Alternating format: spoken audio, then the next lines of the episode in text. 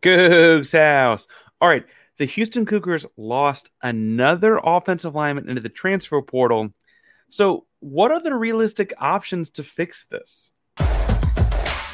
You are Locked On Cougs, your daily podcast on the Houston Cougars, part of the Locked On Podcast Network, your team every day.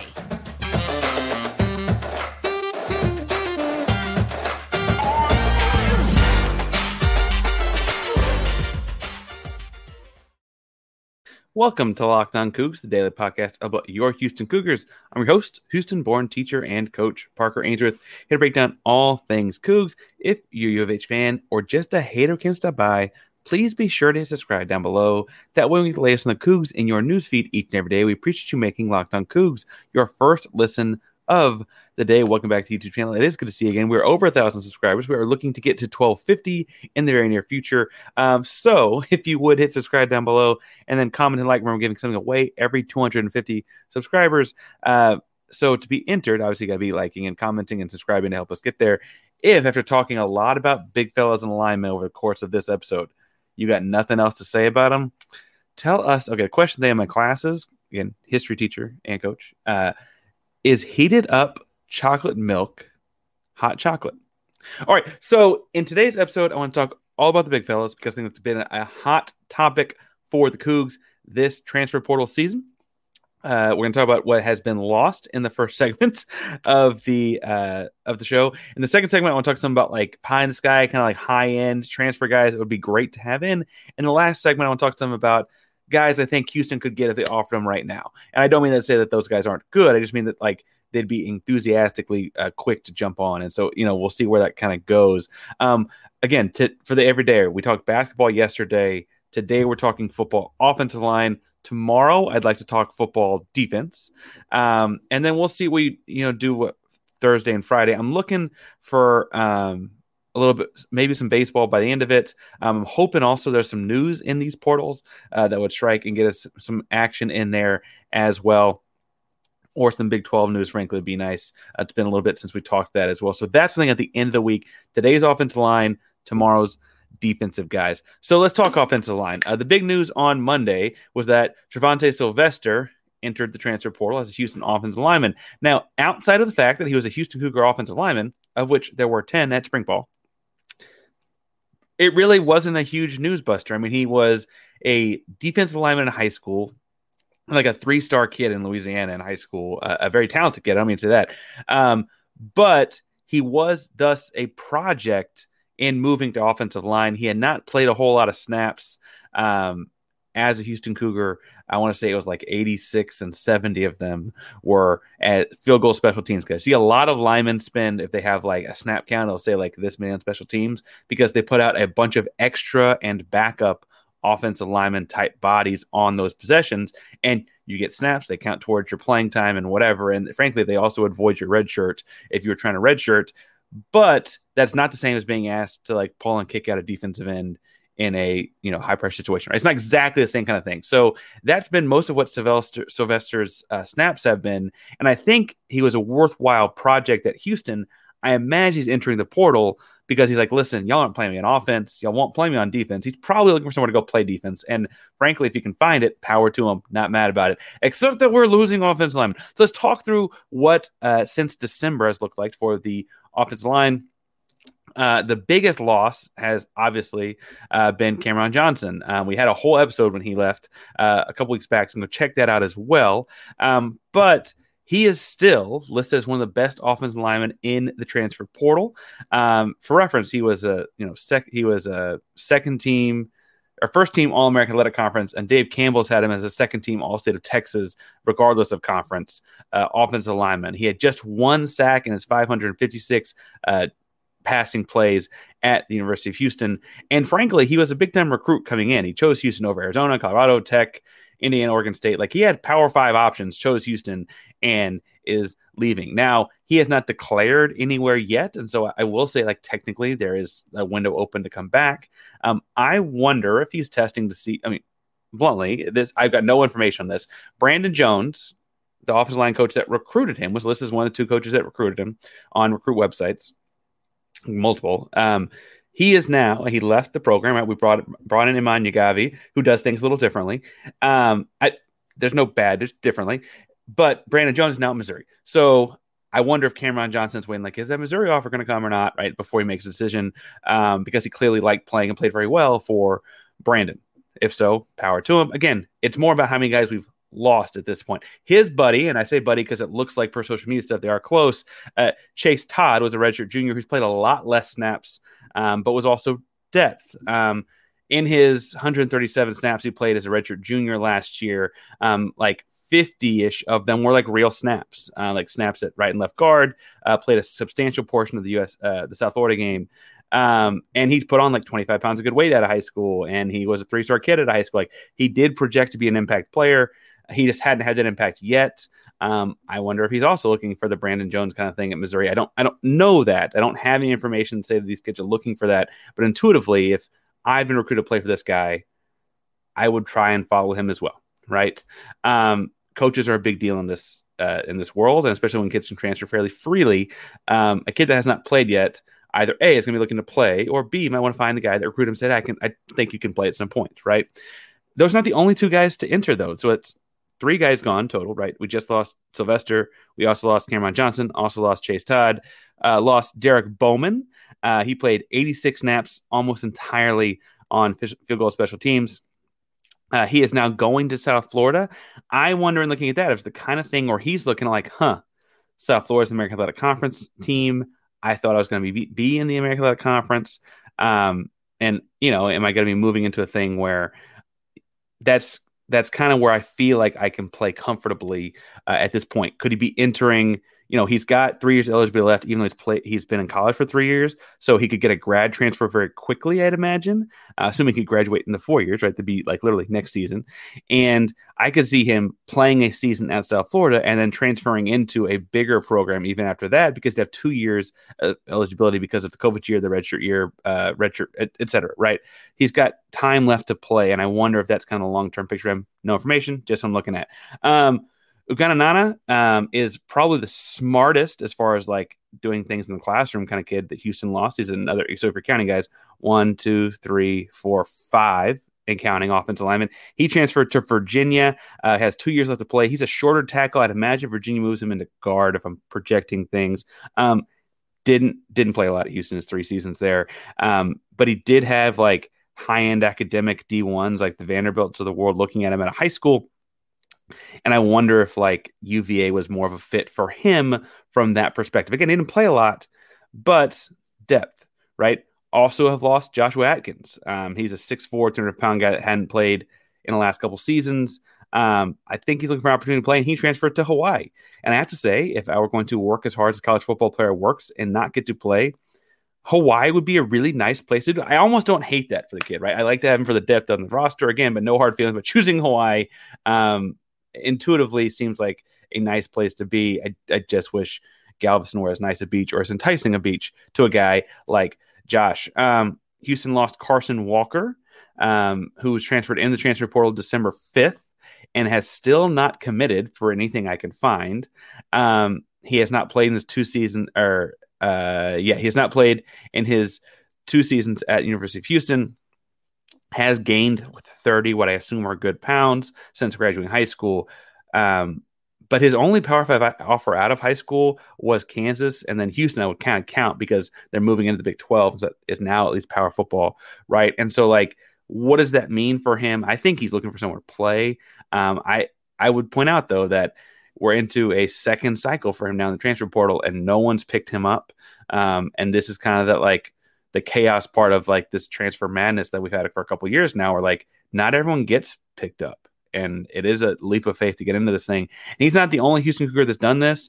Um, Amariyon Crim uh, had a lot of high major kind of guy, like the lower end. So Georgia Tech's, Louisville's, Duke, like Power Five conferences, not the best teams in the conferences, but recruiting him out of high school. Right. Um, And he did not play in either of his two seasons at Houston. Um, he's originally from Alabama, and I wonder if he's looking to get back that way. But again, he also entered on December fifth and has not gotten picked up. So if you're counting here, the real problem is not necessarily, with the exception of Cameron Johnson and potentially Chase Todd down the line, like immediate impact on the field next season. I think Todd and Johnson would have played. I mean, obviously Johnson, but I think Todd would play a lot too. The bigger issue for Houston next season is they lost one, two, three, four, five, six, seven, eight offensive linemen into the portal. Now, they have pulled three in. Uh, Shamar Hobdi Lee, we did a little talk with John last week about, but he's a big body coming in from Florida International. Um, Jalen Garth admittedly transferred before last season, but got ruled ineligible for last season. He came in from U T Austin. And then, I don't know if you noticed, on uh, it was on the day the spring game was supposed to happen, then they got canceled. Max Baines is coming back to campus. He originally was at Houston and then went out to uh, Akron and is now back coming to Houston. So that's three, five, eight guys out, three guys in. There's a lot of spots left to go.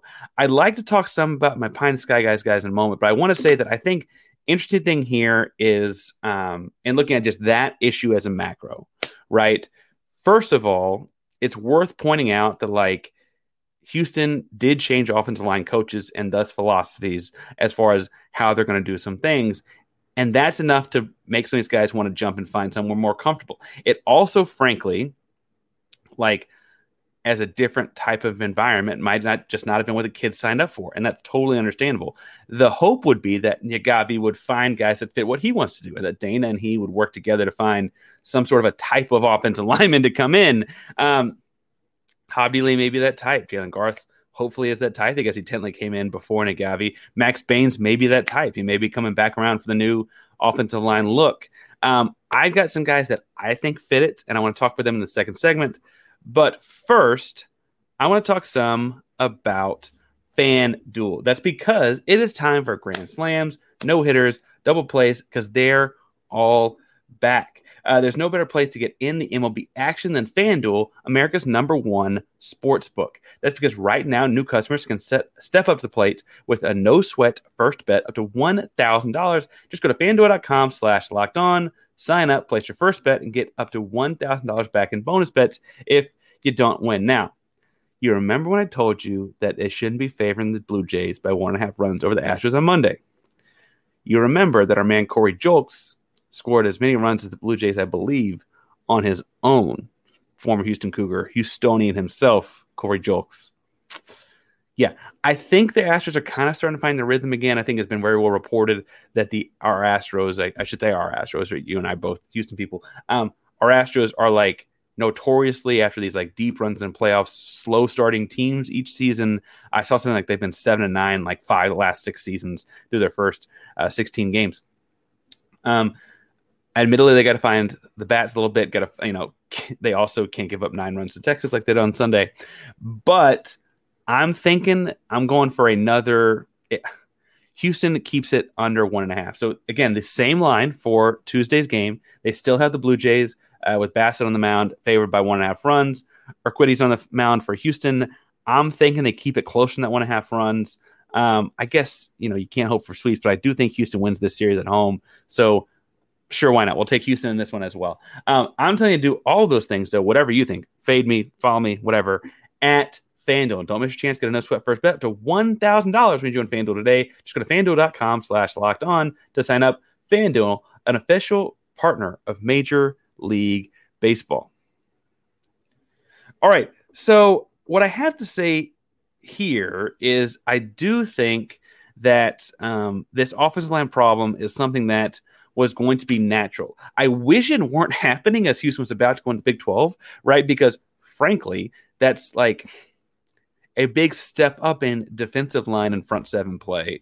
Um, not to say that there weren't good teams in the American. I'd argue like Cincinnati was a very good team in the American.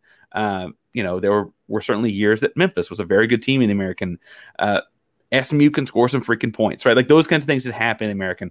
But um, it's it's a big step up in the week in, week out, just size, speed, strength, just weight, even if you look at the average weight of offensive, defensive lines. And so losing so many offensive linemen, even if they're just depth guys or project guys or guys that you were still projecting to not necessarily be impact guys for another couple of years, does present a problem for Houston, right? And I don't mean to say it doesn't. I, I, I just think it's understandable. And had this happened two years ago while you were just kind of floating in the American waiting to go to the Big twelve, um, you had time to fix it, right? You would have had time to fix it then. Uh, you would have gone out and found uh, – guys that you would project to grow into Big twelve type guys, or guys that kind of get you foot, get your footing or whatever. So now you're in this predicament where you got to find Power Five linemen as a program that like doesn't quite have the Power Five resume of the last couple of years, but is moving into one. And you and I both know that it's got the Power Five history. If you go back to the far, far days, right? Like the Southwest Conference days, there's no reason to think this wouldn't have been as strong a program or whatever.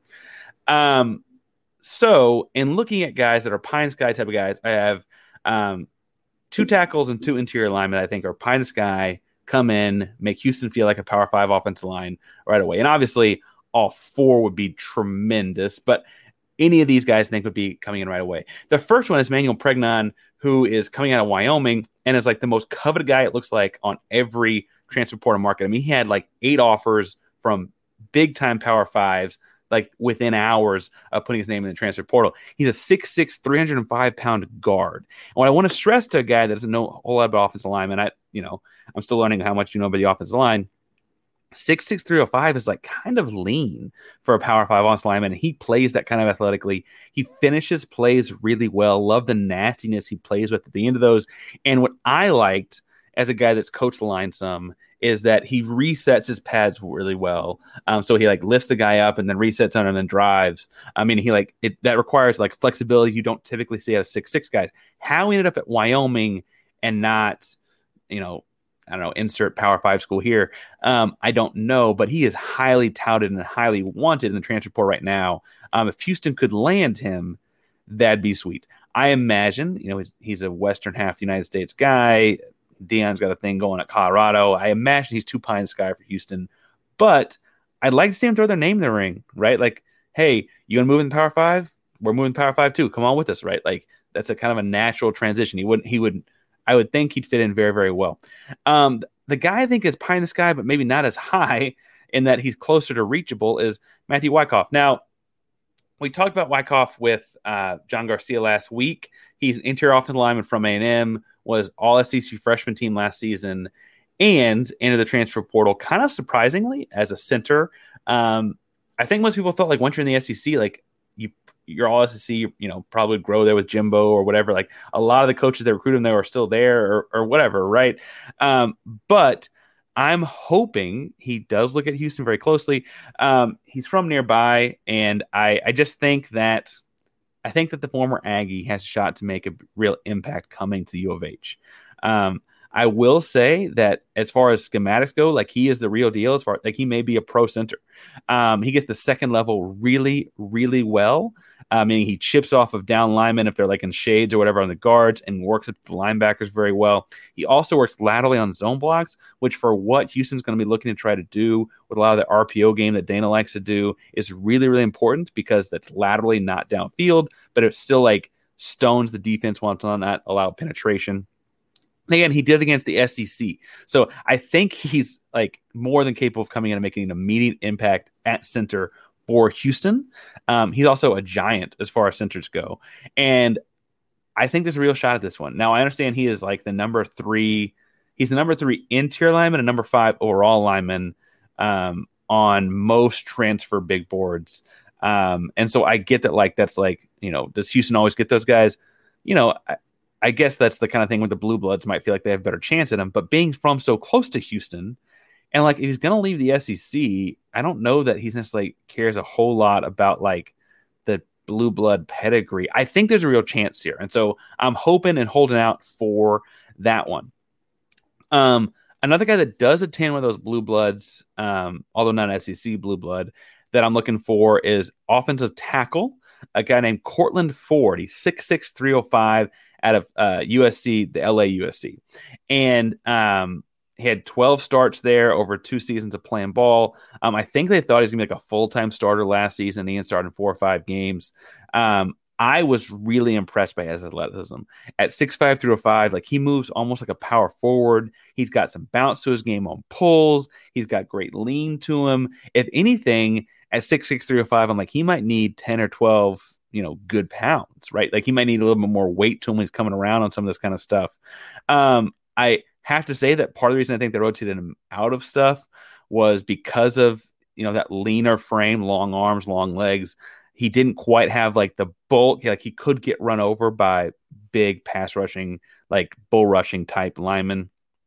Um, and I would think that you'd hope to continue to work that out of him. He's from Cedar Hill, though. The big story here is he's from Texas, even though he went out to U S C. And so I think you'd pitch Houston as a way to get him back into Power Five football in the state of Texas. Um, you know, you're you go play at T C U.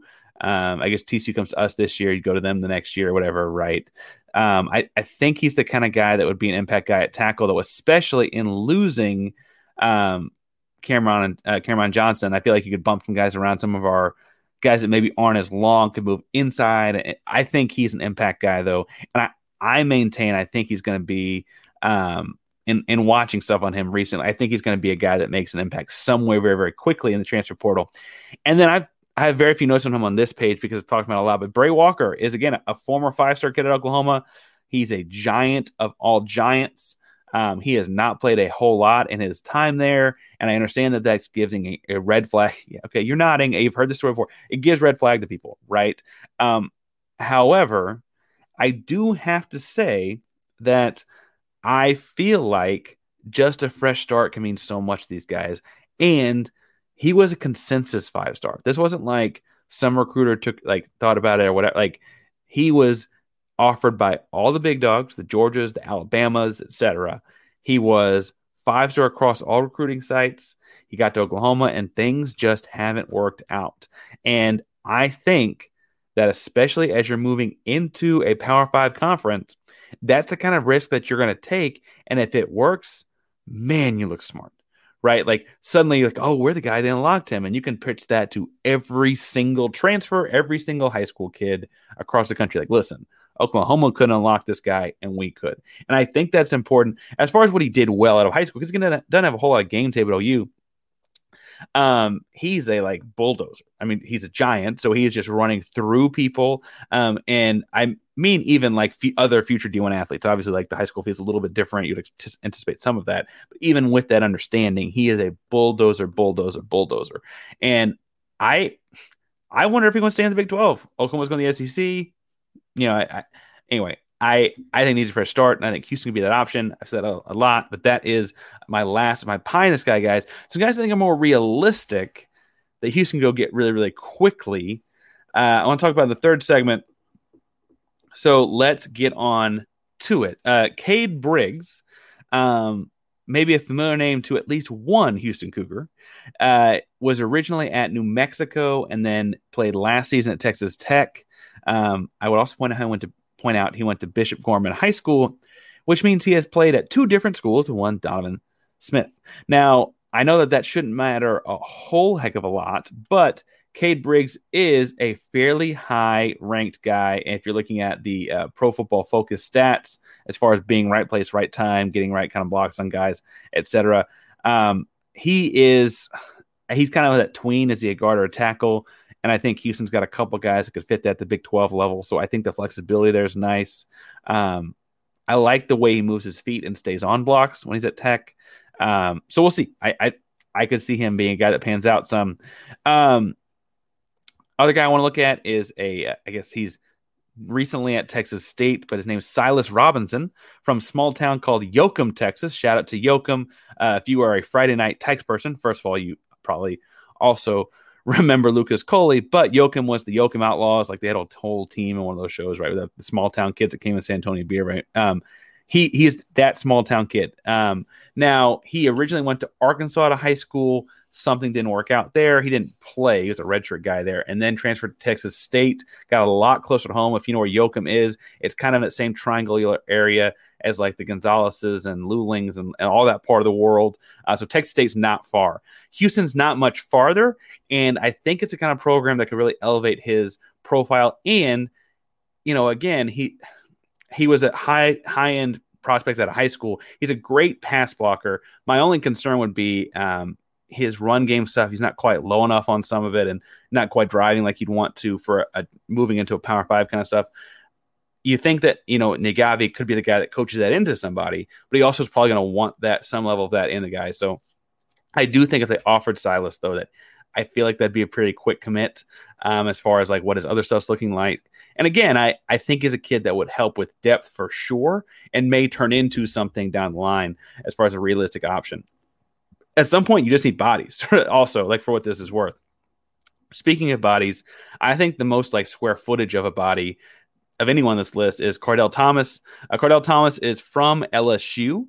Um, he is in the transfer portal. He is six three, three hundred fifty-six pounds. That is roughly a perfect square. But I have his Pro Football Focus stuff up right now, and I think what's interesting is um, because he's just so hard to get around as an interior offensive lineman at six thirty, three fifty-six, his pass blocking grades are off the charts. And when you pull up this, the film of him online, again, he's only played in a handful of games um, because, frankly, I think he could probably stand to lose some of that weight and get in better game shape. Um, and for, we've got the facilities to do it. We're going to be okay. Um, I think what's interesting in looking at him play, though, is that it really is like he moves his feet just well enough to be the giant he is and be constantly beating guys up with his hands, just right, moving them down side to side. Um, his run blocking stuff is going downfield is not quite as good. Um, I don't, again, I I don't see that as a deterrent. If Naghavi is the kind of guy that says, I can fix that. If he's the kind of guy that says, I want that when they come in, we're still figuring out what he wants, right? But that that could be a little bit different. Um, all right. The last guy I got here is Trevor Robinson. Now, Trevor Robinson, um, I didn't, I, I thought this was a typo at first, right? Um, Trevor Robinson is six Roberson. Sorry, not Robinson. Roberson is six eleven. You heard that right. six eleven. No, I don't think he'll play center for the basketball team, but he is six eleven, three forty-five. Um, and started off at Texas Tech and then played at Texas State. I think people see him as a project because a six eleven, three fifty-five tackle, um, you're like, what kind of bend are we looking at here? Um, what kind of options we have here? And admittedly, he does not have a lot of game tape out there. He's not like a very guy that's got, got in a lot of football games. six eleven might at some level just be too darn tall. Uh, it's hard to play offensive lineman with leverage and that kind of stuff. But it'd be a one-year project. He only has one year of eligibility left. And I – actually, I think he has two because of the COVID year. My bad. My bad, Trevor. Um, anyway, without digressing too far, I think this is the kind of guy where, much like Bray Walker, and that's why I'm wrapping this segment with him, I think it's the kind of guy that, that as a project guy, you almost want to take a swing on if you're Houston, because what's the worst thing that happens? You have a practice offensive line that's six foot eleven, right? Again, Houston only lost one starter from last season going into next season to date. Um, theoretically, you replace him with Jalen Garth. You keep it moving. Now, I I think that's not quite how things are matching up, and we can talk about that as we get closer to the season, obviously, or closer to like spring practice, summer practices, obviously. Um, but I do think that for what it's worth, these depth guys are good opportunities to take swings for the fences and see what happens. And I think there's a bunch of guys out there. If you think there's other guys out there, find me at Painsworth five twelve, P A I N S W O R T H five twelve on Twitter, Instagram, and all of your various social media handles. And let's talk about it. Uh, let's talk about who you find, because those are guys that jump off the page to me, both as pie in the sky options and realistic options to help solve this offensive line problem. But I'm open to hearing what you guys have to say and researching. So comment down below, find me on social media, and let's talk about it. I'll also be happy to talk all things Cougar basketball. The baseball team's kind of on an upswing right now. Uh, Astros, Rockets got a draft coming up. I guess Texans have a draft coming up before that. We'll talk all things Houston sports again at Painsworth five twelve, P A I N S W R T H five twelve on our social media handles. Thank you guys so much for tuning in to Locked On Cougs today. Uh, if you're looking for a second listen of the day, I'm going to recommend, well, I'm going to recommend Locked On Big twelve right now because we're talking football and they're looking at the next season and what the conference looks like in the years after that. And da, da, da, da, da, da. Josh Nabors does a great job. Someone's going to say to go check that out as well. Um, Locked On Cougs is a proud member of the Locked On Podcast Network. That means your team every day. Go Cougs.